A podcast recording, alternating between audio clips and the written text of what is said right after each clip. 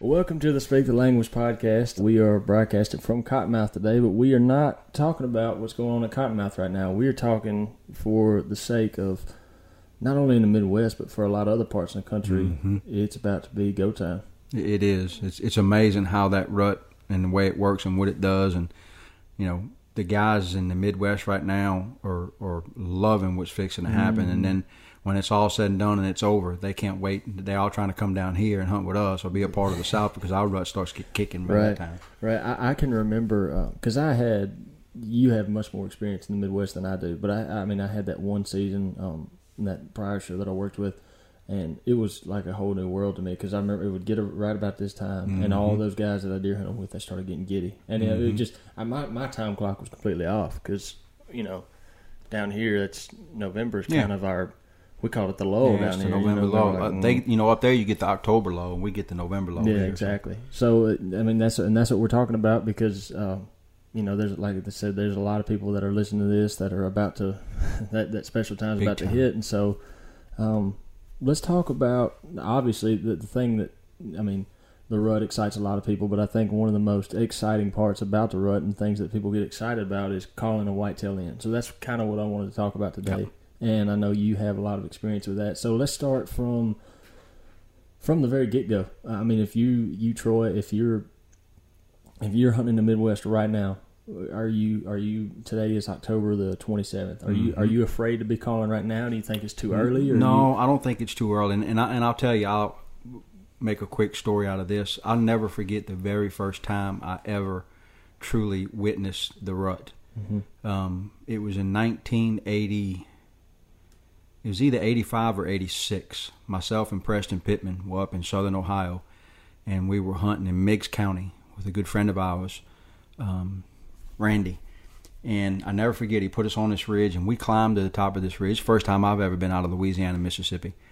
And here it is. I think it was like a day or two before Veterans Day, which is that key day for me, being from the South. And, and if you talk to everybody in the Midwest, everybody keys their time around Veterans Day, give or take a few days before, a few days after. Right. That's kind of when it happens. right? Yeah.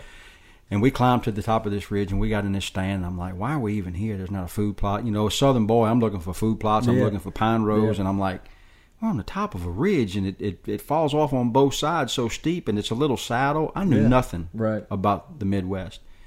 And we were sitting, I'll never forget, it was about 10.30 that morning and Preston and I was eating a sandwich. Randy told us to stay in the stand all day, which was totally weird for me. And we sat in that stand till we was going to stay all day. But about 10.30, I heard this I thought it was a gorilla. I, I didn't know what it was. I mean, it was just it was an incredible just, and I can just hear leaves and brush cracking and stuff coming up the hill. And all of a sudden, I see this doe coming running down the ridge. Yeah. And there was nine bucks chasing. Yeah. And I looked at it. Preston I was like, "What was that?" He said, "Somebody's making a drive." Being from the south, we thinking somebody's Yeah, making a drive. drive, yeah. But looking back on it and, and, and seeing what happened and listening what happened, make a long story short, two days later I shot a deer on that same ridge and he wasn't nothing big. Back in those days I shot the first thing that walked up. Yeah. And he was a he was about a hundred I'm gonna say he was about a ninety nine inch six point. Good enough. He come up there and I wally whopped him. Climb out of the tree and we're sitting there doing the recovery, me and Preston, and I hear coming up the ridge behind me. And I turn around and this 145, 150 inch nine point comes running up the hill and runs right up to me. And it's funny, you hear the leaves as Preston's filming a deer. And Preston pans back to me and I'm reaching for my bow. And Preston says, You can't kill but one here. I was like, Crap. but anyway, you know, calling during the rut, and, and if you're going to call at this time of the year, you know, it's it's pre-rut. It's the time of the year when, as a hunter, we've done a lot of our homework already. We've Right. done our early season scouting. We've got trail cameras up, which are an incredible tool that we have today to really let us know what deer are in our area. And in the Midwest, you know, versus what we hunt here, I mean, you look at what we're doing on Cottonmouth. It's flat as a pancake, Right. and it's it's just trail after Yeah. trail after I, trail. yeah, I can, that was one of the things that I had, that I learned when I went hunting hunted the Midwest. There's so much more about the terrain dictating what the deer Oh, do my than, gosh, so it much- is. than there It- is down here. It, it truly does. And down here, deer, you know, late season, the deer can stand in one place and look for 400 yards and see you wherever you are. Whereas over there, everything's built around woodlots, small farms, Right. little areas. And you and I both know when those big deer find a home place and they have no pressure on them, that's where they stay. That's where they stay. They don't have any reason That's to go right. anywhere else. And the other thing too is like when, and you hear we say it all the time. You hear you know, uh, just the other day, Brad was talking about a ridge, and we were hunting at Cottonmouth. A ridge Mhm. to us could be, Uh, anthill. yeah, just a few feet of elevation change. right. And I remember the that first season, they were like, "We're going to hang a stand on top of this ridge." We was on a piece of public ground, and they said, "We're going to go to the top of that ridge." I said, "Ridge? That's a mountain. Exactly. it's not a ridge." A- Around here, where we hunt in this part of the country, especially here inside the, the levee system of the Mississippi River in the bottoms, a ridge is something that stays out of water for some little period of time when the river gets up. That's considered pretty much a ridge, and it's where our deer travel when we do have water. And even though when the water goes down, they still travel those small ridges. But getting back to the rut in that early season, you know, gosh dang it, man, you got to be so careful because Yeah. you don't want to bump that big deer, depending on how big of a place you're hunting. But calling, far as I'm concerned, at this time of the year, man, it can happen at any moment, at any time, for sure. morning, evening, night, middle of the day. The, the key in calling at this time of the year for me is just letting the deer know I'm there. Yeah, You know, deer communicate with several things. They communicate vocally, they communicate with their eyes, they communicate with scent. There's so much of a of a I guess you'd call it a, a a process that goes on where there's things that deer do and noises they make that we never hear. But the only noises we ever hear are when it's during the rut. It's the only time we really want to use Yeah. deer calls is because we're Well, trying to call in the one we're when after. they're most effective. Exactly. Early season, I'm I'm gonna just keep it simple. I'm Yeah. gonna keep it light and I'm gonna keep it short Right. because those deer are keyed up. Their testosterone levels are through the roof, Mm-hmm. and it could happen that fast, and it could happen in 30 minutes. It could take three hours. Right. If you know the deer are there, and you're blind calling, as as we call it, Right. and you want to try to just see if anything responds, chances are this time of the year, it's either going to be a very young buck or a really old buck. Mm. And if that buck is the dominant buck in that area, and you're doing a little bit of light calling, he's like, "Who is that in my living room?" I mean, it's no different than me and you. You know, you go out with your girlfriend or something, or your wife, and you at a restaurant or something, you see some guy hitting on your wife. First thing you can do is walk up there and say, "Can I help you?" Yeah. And it's the same thing with deer. So as far as calling, just keep it simple this time of the year, Yeah. early and light and simple, because you you're hunting sign. That's Mm-hmm. what we're all hunting this time of year. We're hunting scrapes, we're hunting rubs, we're hunting ridges. We know what's going on. Yeah, people know where We their bedding areas are, where the food sources are. The the the other thing too that you hit on, and and uh, I've seen y'all do that, and I've learned a lot from from y'all for, about this is uh, starting out. A lot of people. Um, Either, either from not knowing or just being excited when they they, they first get the calls out, they want to wake the whole woods up. They Mhm. want to. I mean, and, and there is a time of the year for that. Mm-hmm. But I would say in that pre-rut stage, that wouldn't be what I went to first. You know, like, and you No. said that I, I would start at a lower volume. That's exactly right. And and you know what? It's it's not about how long or how much you call. I think of a scenario that Brad and I witnessed in Kansas one year, um, and it was during it was pre-rut. It, Yeah. it was uh, it's it's a big deer that I killed, a big wide eleven point, and Brad was videoing me, and I never forget it. We were sitting in an hourglass food plot that had a pinch point. point, and we got in a tree. We were sitting there, this nine point and this huge old seven point with a broke ear came out in the food plot. And the deer we were after was a deer we saw three days early, and we actually moved our stands closer to the bedding area so we can catch him a little bit early because he was coming to where we were at a food source in an alfalfa field. He was mm-hmm. getting there in the dark, mm-hmm. so we backed up. And these two bucks, this nine point and this seven point, got in this knock drag, knockdown, drag out fight. While they were fighting the true rattle part of the fight, nothing happened. But when they separated, and that seven point whooped that nine point, he let out a grunt, snort, wheeze that was so loud you could feel it. Yeah. And when he did that, I looked up, ah, probably 275 yards to our right in the creek bottom, and this big deer that we were after, that's where he was bedded, came busting out of there like a bull. And he run in that food plot and split those two deer up. And when those two, two deer ran off, there was two up, there's two does in that food plot. And he got behind those two does, and the whole time he was just, "Bah, bah, bah," Yeah. just that, bat, bat, bat, almost like a click. You hear him there, Yeah. tick, tick, tick, Yeah. tick, tick. and he was doing that click, and he'd stop, and he'd grunt, snort, wheeze, and he'd wheeze at him, and he wound up chasing one of the does off, and I called him back. But when he came back, he got with another doe and chased that doe and left her. Well, a spike comes out in the food plot, and he's probably 200, 250 yards walking away with the doe. And I just grunted at him as loud as I could, just, "Meh," and then I, and he turned and looked back, and when he did, he saw that spike. Right. He looked back at his doe, looked back towards the spike, and he says, "No, ain't said, "Oh, nobody gonna be." no." And he turned around and walked right to me, and I killed him. So w- the reason I say that is is I got to witness that scenario and I've used that scenario by what I witnessed and listened to that day and what I saw. Yeah. And if you can make it that much more believable to that deer, mm-hmm. he's apt to come and look Yeah. for it. And make it sound like it's more than just grunting. It's more than just rattling. It's it's more than just wheezing. Even even if you got to take the can and, Yeah. and have old buck chasing the doe, because that doe did mount two or three times when she ran off. It's it's keeping it real. It's realism. Yeah. It's not how bad you sound or how good you sound. It's realism Realism. in your mind and, and in today's world versus 25 30 years ago we got so many of us that are out there videoing this stuff nowadays that we all know what it looks like we all know what it sounds like Oh, and yeah. we can we can build that that picture in our minds and we've got to build that picture in a deer's mind to make it so real that he's got to come see it Yeah, for sure. And, and that's uh, the- while you you took me to my next point.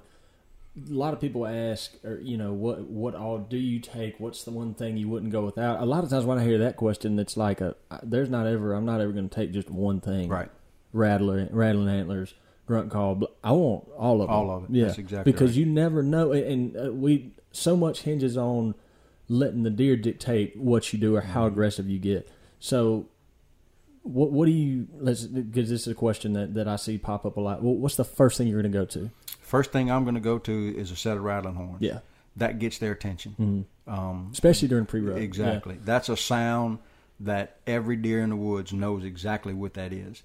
You can sit in there and bang pots and pans together. We know what pots and pans sounds like when mama's in the kitchen cooking, or your mm-hmm. girlfriend or your wife's in, in the kitchen cooking, and those deer know exactly what that sound is. And that's I call that the attention attention getter number one. The attention getter number two is a grunt snort wheeze. Right. Oh yeah. If I'm going to have a, a go to call in the woods during that time of the year, it's going to be the horns because that that signifies a fight Right. it is a fight going on. And, and, the and the Bucks during that time of year, Mm-hmm. at that stage, they're they're they're looking, they're cruising, and they're starting to establish dominance. Who's the man? Who's going to get what? And so, what you're trying to do is, you know, if you catch one moving, and he knows what that sound is, he's already keyed up, kind of looking for that going on. He's just that more apt to come in there and see what's That's going exact- on. And especially in the Midwest, again, because you're hunting, you're not hunting big giant tracts of land. At least that's been my experience in the Midwest. Right, Other yeah. than Kansas, Kansas is one of those places where I, I've always enjoyed the rut because you can watch the rut happen. You're watching the deer out in the open, and you're Right. watching them run through these big open grass fields and through this prairie, and you, you can you can see a deer out there at three four hundred yards Mm-hmm. and watch what he does and watch his reaction to whatever calling you do. Yeah. Um, my second go-to call at that time of the year is going to be that grunt snort wheeze. Yeah, grunt That's call. again an attention getter. Yeah. If a deer is, if you're grunting at him, grunting at him, grunting at him, he ain't paying attention, he's behind a door walking, and you rattle at him and he doesn't stop or just stops and looks your way and walks off, you grunt snort wheeze at him. I'm going to say nine times out of ten, he's coming to see what's going Yeah, on. I've seen that. Yeah, I've, I've seen that where you, you try everything else, then you throw a mm-hmm. snort wheeze at him. It's like it just changes everything. It just- Well, it's it's you know we're all grown ups here, and it, it's kind of like it's kind of like when you're standing in the crowd and you're talking to everybody, and at some point in time you got to get your message across. Like, There's some folks that I know that the only way they can get their message across is to cuss at you. and to me, when you grunt, snort, wheeze at another buck, you basically cussing at him Yeah. in his home turf. yeah. Oh, I mean that's yeah. Yeah. That that snort wheeze means one thing. That means he's trying to It fight. means I am mad as a hornet, hmm and it usually means that there's two bucks standing right there looking at each other. Yeah. And if that dominant buck is the owner of those woods, he's probably going to come. Now, your lesser bucks, I have seen you grunt, snort, wheeze at them. Run Your lesser off. bucks hear it, turn around and run off yeah. the other way. Because you you may have you may have encountered a buck that had gotten whooped Yeah. before, and he hears that, and he That's said, "Oh, not again." And don't feel because you grunt, snort, wheeze at a deer and he runs off, don't feel like you screwed up because you really didn't. You probably just ran off the deer you don't want to shoot. I have seen, uh, I have seen an instance where we didn't. There, there was a buck, um, and I, I was filming. The guy was going to shoot him, and he snort wheezed, and the deer that we were looking at ran off, and we didn't know it. When he ran off, he ran past a bigger, more mature deer, and it was, it, I guess, that younger buck running off, and that older buck seeing it, he thought that deer that snort wheezed had scared, you know, had run off another deer, and he came in. mm-hmm. So I mean, stuff like you know, that's You just man, you, you in their world right there, Yeah. and it's at that time of the year where everything, they're they're, they're just like elk. Yeah. Well, like thing. you said, that testosterone's pumping. Oh, it's through the I mean, it's I wish you could take the body temperature of a whitetail when he's in the rut like that. Just to know. Same no thing with elk. I there's no telling where it's at. You know, in that scenario I was telling you about that, that I witnessed in Kansas, Kansas, the very next year, uh, me and Keith Burgess, um, I think this would have been I don't even remember what, what what the year was, but we we went to. Um, oh, my mind just went blank. We were back in we were back in Kansas. Actually, we were hunting at another place. It was at Okay, Troy Barnes, and we had got in late that night. And Troy had hung a stand on this finger of trees that he told us about that goes out into a big open CRP field. And he said, Troy, I don't even know what's there. He said, but that stand's always been good. You guys just go get in it because we got there late and we had about six or eight stands we needed to hang. And he Mhm. said, just go get in that stand tomorrow morning. It's a great morning, and y'all climb down and we'll get together and go hang stands and do some scouting. I Right. said, that's perfect. So Keith and I got in that tree, and it was eight o'clock. In the comments you just made a minute ago, I looked at Keith. I said, I think it's time to wake the woods up. Yeah. It was cold. We must have. I think we watched 200 turkeys fly down in front of us. Just one of those mornings where everything was perfect. And I told Keith, I said, eight o'clock we'll rattle, and if nothing shows up in 10, 12 minutes, 15 minutes, we'll climb down and go do what we got to do. And what I did in my mind is I relived that same exact scenario Yeah. I witnessed the year before Yeah. in southern Kansas. I got in a fight. I grunt, snort, wheezed. Buck chasing the doe with the can. Called him back, rattled again. I set the horns down and I turned to look at Keith, and Keith looked right down at me. This is all of in about three or four minutes. Keith looks at me and he taps his ear, like he hears something. And I look. I'm in, we're in a bodock tree. Now we're not 11 feet off the ground Yeah. because the tree's thick. Right. And I look and I see feet coming, and this deer evidently was in the thicket right there and walked right up to me. It's one of the biggest eight points I've ever shot, and I shot him just point blank at the base Right. of the tree. And made that scenario that real that it happened that fast. Yeah. And I know Jordan did a tip today. We were doing some tips on video for our YouTube channel. And Jordan did a tip, and at the end of his tip, he says, "At that time of the year when you are calling, the best thing to do is as soon as you get done calling, better put your bow in your Yeah. because it can happen fast. Oh, it for really sure. can. And it, it, and there's two things I want to touch on. The first one you said that's some super valuable information, and and because I know we we do the same thing with elk, turkey calling, whatever. Mm-hmm. That can bode you very very well Big if you time. if you hear. I mean, it, it just it makes it's common sense. If you Learn think from about the it. animals. If you hear what the animals do and you saw a situation like that, then try. I mean, I've done I've done that. Oh, I've yeah. done like turkeys out, and so and how because not only that it just makes you that much more realistic because you're playing out something that sounds right to the deer and just gives you that much more of a better That's right. chance. Um, the second thing, and, and like you said, I mean, I've seen it. I, saw it. Like I said, that for I, I didn't. I really know what to expect when I first went up there until I started seeing the deer react like that. But you're Mhm. absolutely right. You, you can't. You have to be on your p's and q's that time of year because it, it it's not the kind of situation you're talking about where it happens that quick. That's not uncommon. Like it's not uncommon at all. And so, it, I mean, Especially if you catch a buck walking across a cornfield or Right. cutting across the edge of a field or over the top of a ridge in a saddle, and you get his attention fast, like you, you almost startle him, Mm-hmm. and he's like, "Where'd that come?" Man, I've seen them jokers pr- break and run, Yeah. and 'Cause and you- get to you so fast, wind up running right Because by you. you're talking about, they can be so keyed up that it just takes that one Yeah. sound, and they, it's like they don't even think about it. Yeah. It just pushes them over the edge, and they're there. And and sometimes you can get lucky enough to where you see them, and that happens. Or sometimes it could be a situation like yours where you're in a Mhm. thicket. Next thing you know, that deer is under you. It is, and I'll tell you what else makes it real. The very next, it's two days later, Keith and I were still in Kansas, and uh, we had we had drove the morning I killed my buck. We were driving out, and there was this huge eight point laying out in the middle of a pasture Mhm. in a little clump of grass, and he Yeah. had a doe hemmed up, and we were trying to figure out why we wasn't seeing a lot of deer, and, and we we saw that, and I thought, well, you know, they're in lockdown. Yeah, Well, the next day we saw that very same deer again, and all his points were broke off, and one of his main beams were snapped in half. And Keith's like, "Man, you think he got hit by a truck?" I said, "No, he ain't limping." I said, "That joker got in a fight. he been fighting. Yeah, So we went and hung a stand in this one spot and came in hunted the next day. And I had a friend of mine who does our taxidermist work give me a full mounted deer. It was a small deer that he'd done for Louisiana Game and Fish Division, and they wasn't using it no more, so he gave it to me. And we brought that there. This was before we came out with our decoys right. and we brought that deer and Keith and I were sitting in that tree and we saw this deer and Keith called to him, called to him. And the deer started trying to circle downwind like they all do. They all do. and we was in the wide open. We was in one cottonwood tree in the middle of this thicket. And he's trying to circle downwind and he goes in between these two plum thickets. And right when he goes in between the two of them, he I told Keith, grunt, grunt, grunt, and he grunted. And when he did, the deer looked. And when the deer looked, he saw the decoy. And we had the decoy right at the base of the tree. And that deer wound up coming right in, and Keith killed him. And I think you probably remember that. Yeah, oh, yeah. It was a big old. I mean, this deer had like nine and a half, ten inch bases, Yeah. points going all kind of crazy places. But anyway, had it not been for the decoy, and the realism of what was going on. Right. It gave him realism for his ears, but also a visual when he saw that Yeah. decoy because we were so much in the wide open. Exactly, and that that is a way to get around that if you can't get in somewhere that you have kind of obstructions Sure. to make it where he doesn't have to come look for you. Setup's so key. Yeah, so let's let's get to that. I'm gonna I'm gonna go. I'm gonna start this where we're going with this point with a, a story. This is one of my old one of my old mess up stories. Mhm.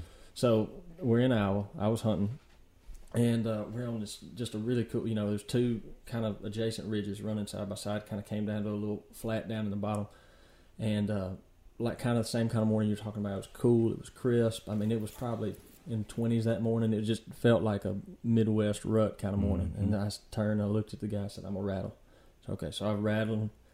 Put the horns up immediately. We saw like I think we rattled in like three or four little bucks, and they kind of came in they did perfect. You know that you know young bucks they they Yeah. came down, came right to the tree, and I man, this is cool. And I mean, this all happened Using their eyes, not their nose. Right, Yeah. you know, just like a young teenager. That you Mhm. know, if the old ones did like that, we'd all be killing big deer. But so if, the, if all if the old ones would do that, you and I would quit doing what we do and we'd get the taxidermy business. right, right. So so we're you know them them ones come in, and this all happens you know almost immediately after you know because we're in you know they just came right there, and the next I hear something walking, and I pick my binoculars up, I look through, and I that's that's not a little one, you know he's big. I mean he's probably 140 inch type eight point, no Mhm. nice deer. And what he did is he he kind of stayed on that adjacent ridge, stayed in the thicket, and he came and he looked. He looked down into that opening, which is you know kind of base of the tree, and he saw there wasn't a deer down there, and he just kind of kept going. He wouldn't come down into that opening, and we lost him. And uh, the wind that day was hitting us in the face, so we kind of man, I guess he just didn't want to come down there, you know. And uh, few, I mean, it was not five minutes later. I hear a twig snap. I look behind us. That deer had circled all the way around us Mhm. and gotten downwind. And it was that same deer, same buck, Mhm. gotten downwind, smelled us, and ran off. And that was just me being young and inexperienced and not knowing. But that's that's something that I want to talk about is how important your setup can be because you can you can have the best call in the morning. You can be within ear range of a of a call responsive deer, and you you still can be unsuccessful if Big your time. setup's not right. Big time. And you know, I, I say that, and, and, and here in the South versus the Midwest, it's so much different. It's just like here in the South, people say deer calling don't work and coyote calling don't work. Well, both of them work. We've proven that. But here in the South, majority of the deer that you call up, majority of the coyotes that you call up during predator season are circling downwind, and you're not seeing them because Yeah. it's so thick. Yeah. Whereas in the Midwest, you have much bigger ag fields, you have open timbers, you have these bigger ridges. Here in the South, we're just flat as a pancake, Right. and it's tough to call here. Yeah. But if you do your homework, know your property, and know those barriers where you can get something behind you, i.e., a thicket, uh, a pond, a lake, a big creek. For our luck here at Cottonmouth, we got the Mississippi River and some some duck holes that we have in sloughs that Right. tend to flood, and that helps out a lot. And the key is getting that right wind. And me, you, and Jordan, and Will, and Brad, and Jimmy, we got stands set up here strategically for just calling. We won't go to those stands unless the wind's absolutely perfect, and we go to those stands to do one thing and one thing only, and that's to call because they're on the edge of water, they're on the edge of a thicket, they're on the edge of a creek bank or the edge of a duck pond, and those deer that you know are going to be coming out of that thicket in front of you can't circle downwind. Right. And if you eliminate that, chances are you're going to see. I'm not saying chances. You're going to see more deer. Right. You're going to see more of your older, more mature deer because your older, more mature deer are going to want to try to circle downwind, and they'll do it so slow and so methodically Yeah. that you won't even know they're in the world. No, uh, that's what I said. They go like I said. Yeah. Th- those three younger bucks came barreling Yeah, in. Just, right oh, in wait, there. where's the fight? What do you know? Exactly. And that older one, the mature one, he just came slowly. Well, just stepping. Those old deer, if you watch them, it, it's it's incredible, especially during that time of the year. It's like an old it's like an old doe in the early season. They make every step count. yeah, They don't make a step that doesn't mean something, and they don't make a decision that's a bad decision. right.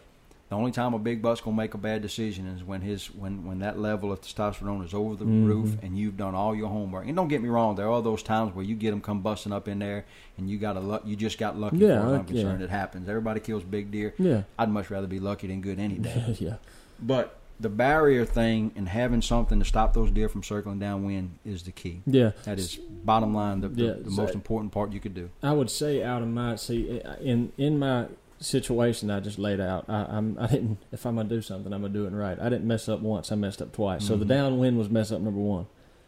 Number two was putting myself in a situation where, like I said, the where I was trying to calm down into was wide open. Mm-hmm. So the deer, like I said, that old buck could not only one before he circled downwind, before he even had to think about circling downwind, he come down and he could look down in that open timber and say, "There's not a deer there. What's the deal with Mhm. that?" So that's something that that's that's worth looking into too. Is um, trying to call a deer, you know, in, in wide open timber. It, it's the same way we hear about with Mhm. the same reason principle why we have someone drop back call as an elk. In the elk, that's right. Yeah. So the same kind of principle principles to those thickets that you were talking about. You know, if you put yourself in a thicket or, or you know, just or maybe a thicket or small timber or, or somewhere where it's just not wide open, that gives the deer, you know, they can't look over there and immediately go, "Why can't I see a deer?" You That's know. right. So that's just different kinds of things. So- Well, it, even it, and it doesn't have to be a whole lot. no, It really doesn't. If you're in an open area, you actually have a little bit of a favor in your way simply because what you're dealing with there is let's say you got I think of a place one time in Illinois where we were hunting. They had did some some select cutting that past summer, and there was a lot of tops laying around, open timber, but had a lot of tops laying around. And we called in this one buck, and, and he did he did the ultimate thing, which was try to circle downwind, and it was during gun season yeah, but he came close enough. I mean, we started calling to him. He was 350 through the woods. Yeah. We're trying to shoot, you know, shoot him with a slug gun. And I said, man, if we can just get him within 150 yards, we can shoot him. yeah, Well, he came straight to us, got to about 200, and then he started circling. And once he started making that circle, we just started getting a little bit closer and a little bit closer. And he was basically going from top to top to try to find that Yeah. deer. But what we did to change that was instead of calling right at him, turn and call behind us. yeah, You'd be amazed how much that makes a little bit of a difference. Yeah. And if Oh, you yeah. got, if for us, we're lucky enough to have two people in a tree. If you got somebody running the camera with you, or you got a buddy with you, or you're hunting with your kids, you can call and let them stay focused on the deer, and you tell each other, "All right, call now. Wait, wait, wait, wait, wait. All right, call now." Right. And turn your head and, and, and make that call go in behind Yeah. you, and make that deer come around in a circle. If you've got that, especially for gun season, that, that to me, if you can just get them within 100, 150 yards yeah, with a gun, you mm-hmm. got them. calling for a gun and calling for bows definitely a different ball game. But there's, there's, I mean, as far as I'm concerned, you got that secondary rut coming during the gun season in Yeah. Illinois, and that's what we witnessed. And yeah, you know, you get that that 28 to 25 to 28 day period there where you get those second does that come back into estrus, and those big boys are back on It their starts feet again. over again. Yeah, it's time to break the rattle. Sometimes I wonder how they do it. They, you know, they run for a solid two and a half, three weeks as hard as they can and lose all that body weight, and then they go again. when you see, especially and it's those deer up there and the deer down here, because I mean the the rut is is equally hard on them down here at Cottonmouth. Mhm. So it's the same principle. But those those huge deer, you see them during the early season, they look like such tanks, Yeah. and then you see how they look after the rut. It's like pitiful. gosh. They got scars and they all busted up, and they got pus sticking out of their eyes Right. and their ears, and they just, you know, but that that's the way God made Yeah, them. it's they, it's amazing to me. I see, we see it every to year. survive, yeah. and they survive to eat. That's what they yeah, do. we, we we see it every year, but it never stops amazing me just how Eat, much breed, and survive. how much they put themselves through during that time of year. It's crazy. Tough as nails. I know that. Uh, But okay, so the last point I want to talk about, and you kind of got to it there, is is so I'm trying. I always try to talk about things that I think are the most, the either the most crucial parts of a hunt or parts that can that are easy to mess up on. And so let's talk about when you're calling to a deer while you're looking at him. Mm-hmm. You know, while you, while you while you're standing there, he's Mhm. either you're either he's either coming your way kind of already, or you just see him and he's cruising, and then Mhm. you then you call to him. I'm thinking, and so before we even get into the troubleshooting, let's what, what are you going to do? You're sitting, If I'm you're in the Midwest, and you see him. He's, he's just I'm cruising. in the Midwest and I see a buck crossing, coming down a ridge across from me, and I see him coming, and I know he's not coming to me. I know how that ridge runs Right. topography wise. I know Right. which way the ridge is going to go. He's going to he's going to hit. You know, he's running from east to west, or he's running from east to west, or walking from east to west, and that ridge is going to turn and take him to the northwest. And I know it's going to do that. What I'm going to do is instead of calling to him when he's coming down the ridge, walking towards me, looking at me, I ain't gonna call to him. yeah, I'm gonna let him get past me and start walking away, make him think he's leaving. yeah, And then when he turns and he's looking away from me, I'm gonna call to him and see if I can get his attention and stop him. And stop him. And when he stops and looks, I'm not calling to him again until he tells me what he wants. yeah, At that point in time, if you stop him, he's either gonna come or he ain't. yeah. I- mean, it's that's that's the two things. Yeah. He, he's not if he runs off, it's probably not the buck you want to hunt anyway. Yeah, and that, that's If- something I see people mess up on a lot. I'm glad you said that. You know, they want to. They'll either get really excited or just be from inexperience. Yeah. They'll they'll call the deer, and it's like once that seal gets broken, Mhm. a calling opened up one time, it's the floodgates are on, and Yeah. they're just rah, rah. Yep. and so using like you said, goes back to letting the animal dictate what Sure. you do. That's that's yeah. yeah. And watch his body language. You'll Yeah. know if he's hearing you. A lot of times they'll stop. You won't even think they heard you for nothing. They'll just watch his ears. Mm-hmm. That's going to tell you if he heard you or not. He may not look your way, but he may stop, and you see that one ear turn backwards, Yeah. and he's listening for that again. And you might want to hit him again, just real quick, just. And if he turns and looks, just let him tell you. He's, he's either going to turn and start coming right at you, or he's going to start circling downwind. Mm-hmm. If he starts circling downwind, just hope and pray that you did your homework and you up against something big where he can't get. Right. He may get right even with you, and hit that edge and walk right to you, either from your left or your right. But if he can't get behind you, he's coming. Yeah, especially in, in that kind of situation, I, it's just so. Um, another thing, and, and I can't I can't take credit for this. I think just about anything, you know, good advice that I have someone shared with me. My buddy Aaron Warbritton taught me how to do this. Same kind of situation. Deer's walking. He may be 50, 60 yards, and he's walking, and you're wanting to call to him. I like to instead of for him to be out in the wide open. You know, if he or if he's in the wide open or you know open timberish or walking through a C- CRP field, whatever. I like to wait for the deer's head to go behind a tree, a big Mhm. cedar, whatever, Mm-hmm. just because the simple purpose of that just gives you that much more. That puts that deer in that much more of a situation where, where he has to go. What was that, or where was that? Well, if if you call into a deer, when you call to a deer, i.e., a turkey, a elk, I don't care what. Look, I've always said this: if deer hunters would have as much uh, faith as duck hunters do at calling game, Mm-hmm. I think more deer hunters would be more amazed at how many deer they would truly call in, Right. call in if they do their homework Right. based on the topography of the land and using that. But having that deer go behind something, when you make that sound to him, if he's 50, 60 yards and you call to him, he knows exactly Mhm. where you're at. And don't think he won't look right up in that tree and see you. Right. That's why I'm going to look up in the tree and go, deer ain't supposed to be up there. Right. That shouldn't have came from there. But having that deer go behind something, that's a that's that's a that's a great tip because it stops him from seeing where you are. He's probably going to stop behind that tree Yeah. when you do call, and when he stops, he's going to stop and try to figure out where that came from. Yeah. And he's either going to come to you, walk out behind the tree and look again, and you hit him when he goes behind another tree, hit him again. Either that or what I what I what I like to do is I've seen this too. So you, know, you call maybe he's not even behind a tree yet. Maybe you call already, whatever. But he calls and snaps his head and he's looking. Mm-hmm. I do not like to call when they're already looking that way. I like to let them start walking again, and Oh, when yeah. they start walking again, and kind of as soon as they turn their head, and then Yep. that just gives them more situation. Okay, wait a minute, you Yep. know, because you I just you know, it just yeah, you, you, you, want you, them to well, hunt you. you're trying to surprise him. right, I like calling to them when they're walking with their head down. exactly, You get them, they're walking, they got that old nose down, and they trying to find that doe, and you that joke will stop and listen. And he was like, "Did I just hear what I thought I heard?" hmm And then they'll kind of blow it off and take off walking again, and you eh, eh, hit him again. And he's like, "Oh no, I heard it." right. And if he starts walking again, grunt, snort, wheeze at him.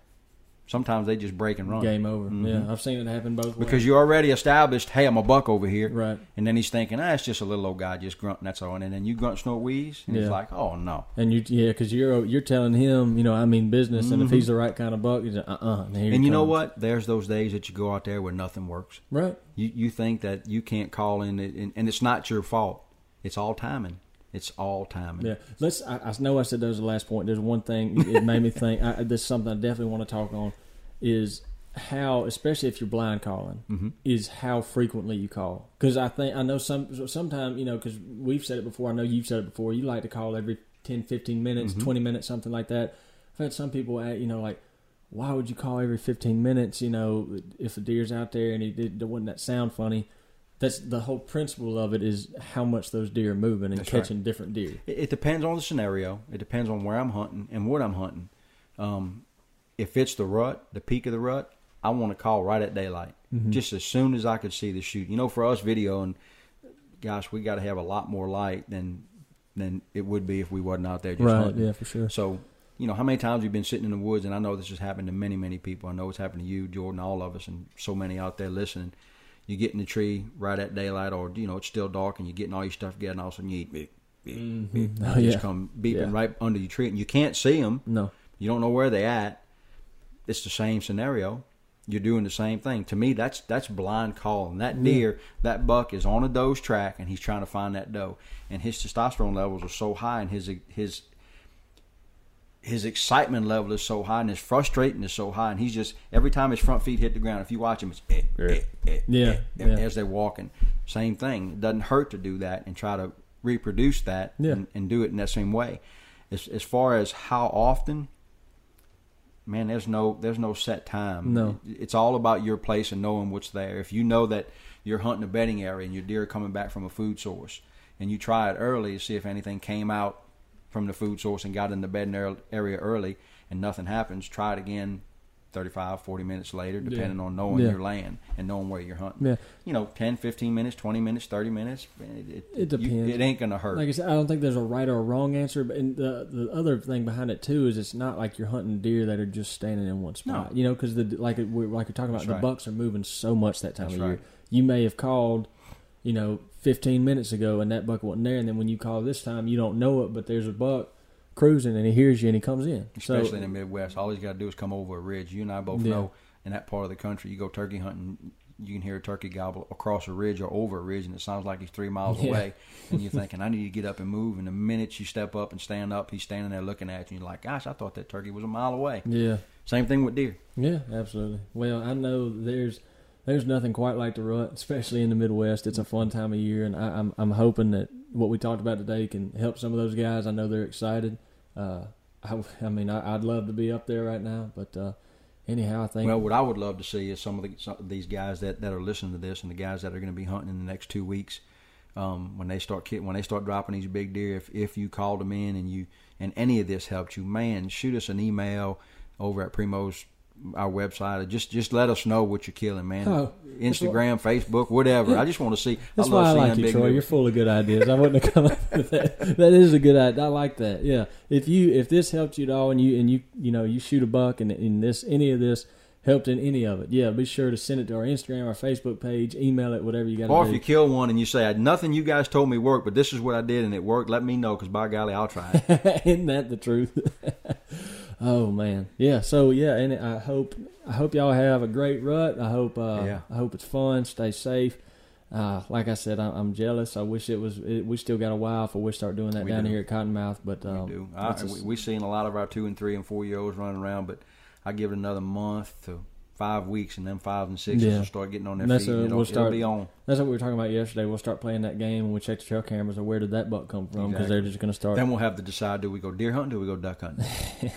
Isn't that the truth? Well, anyhow, I think that's about it's about all the time we have for today. We got to get packed up and headed back in. But uh, anyhow, I appreciate your time, Troy, as Man, always. thank and- you, buddy. It's yeah. it's always fun to talk about something that we're all passionate about, and you know, we're not sitting here trying to beat people up about calling deer or trying to sell them calls. But uh, again, if you put faith in it and you do all your homework and you know your place and you've done everything you could do, calling works. Oh, I don't yeah. care where you're at. I Yeah. don't care where you're at. Yeah, for sure, it, it works. And like I said, we don't come at this like we're uh, all my uh, like we're pros by any No. means. All my stories come from stuff of how I've messed up and Man, going, look, well, I don't need to do that That's again. right. If I go out there and call 20 times, if I go out there and call 20 times and it don't work, but on that 21st time it does and I kill the buck of a lifetime, it worked. Always learning. You, Always it's like learning. winning the the lottery. You can only win it with one ticket. Mm-hmm. always learners. Anyhow, hope y'all enjoyed it today. Uh, like I said, always send in your questions. If you kill a buck, like we said, send that in too. We would absolutely love to see it. And as always, thank you for listening to the Speak the Language podcast.